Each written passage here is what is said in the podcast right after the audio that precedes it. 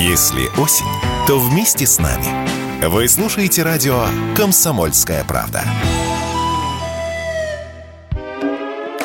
Слышали когда-нибудь о кроссовках таких марок, как Ли или 361?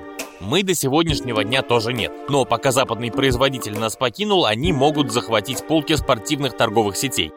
Так, тестовые партии этих брендов вскоре намерены завести принадлежащая спортмастеру сеть Urban Vibes, а также онлайн-маркетплейс Озон. Об этом сообщает коммерсант. Китайские спортбренды доступны российским потребителям уже сейчас, но лишь у неофициальных продавцов и в достаточно узком ассортименте. Каковы их шансы на широкий спрос, мы спросили директора информационно-аналитического агентства «Инфолайн» Ивана Федякова.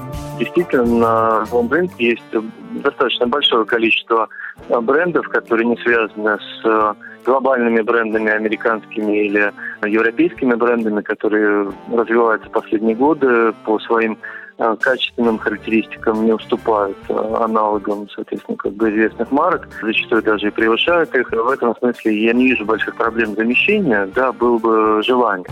А вот с желанием как раз проблемы, добавляет эксперт, точнее с возможностью.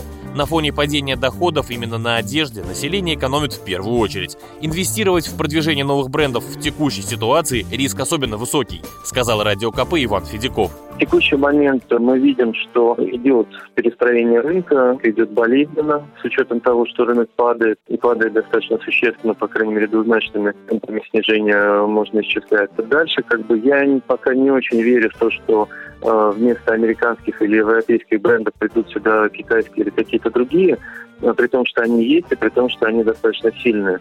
Просто по причине того, что я бы на их месте не стал бы инвестировать большие средства в продвижение, а как следствие без продвижения, без рекламы, соответственно, эта продукция не будет успешно продаваться. Мне больше видится сценарий запуска различных собственных торговых марок, которые сейчас крупные торговые сети э, пытаются сделать.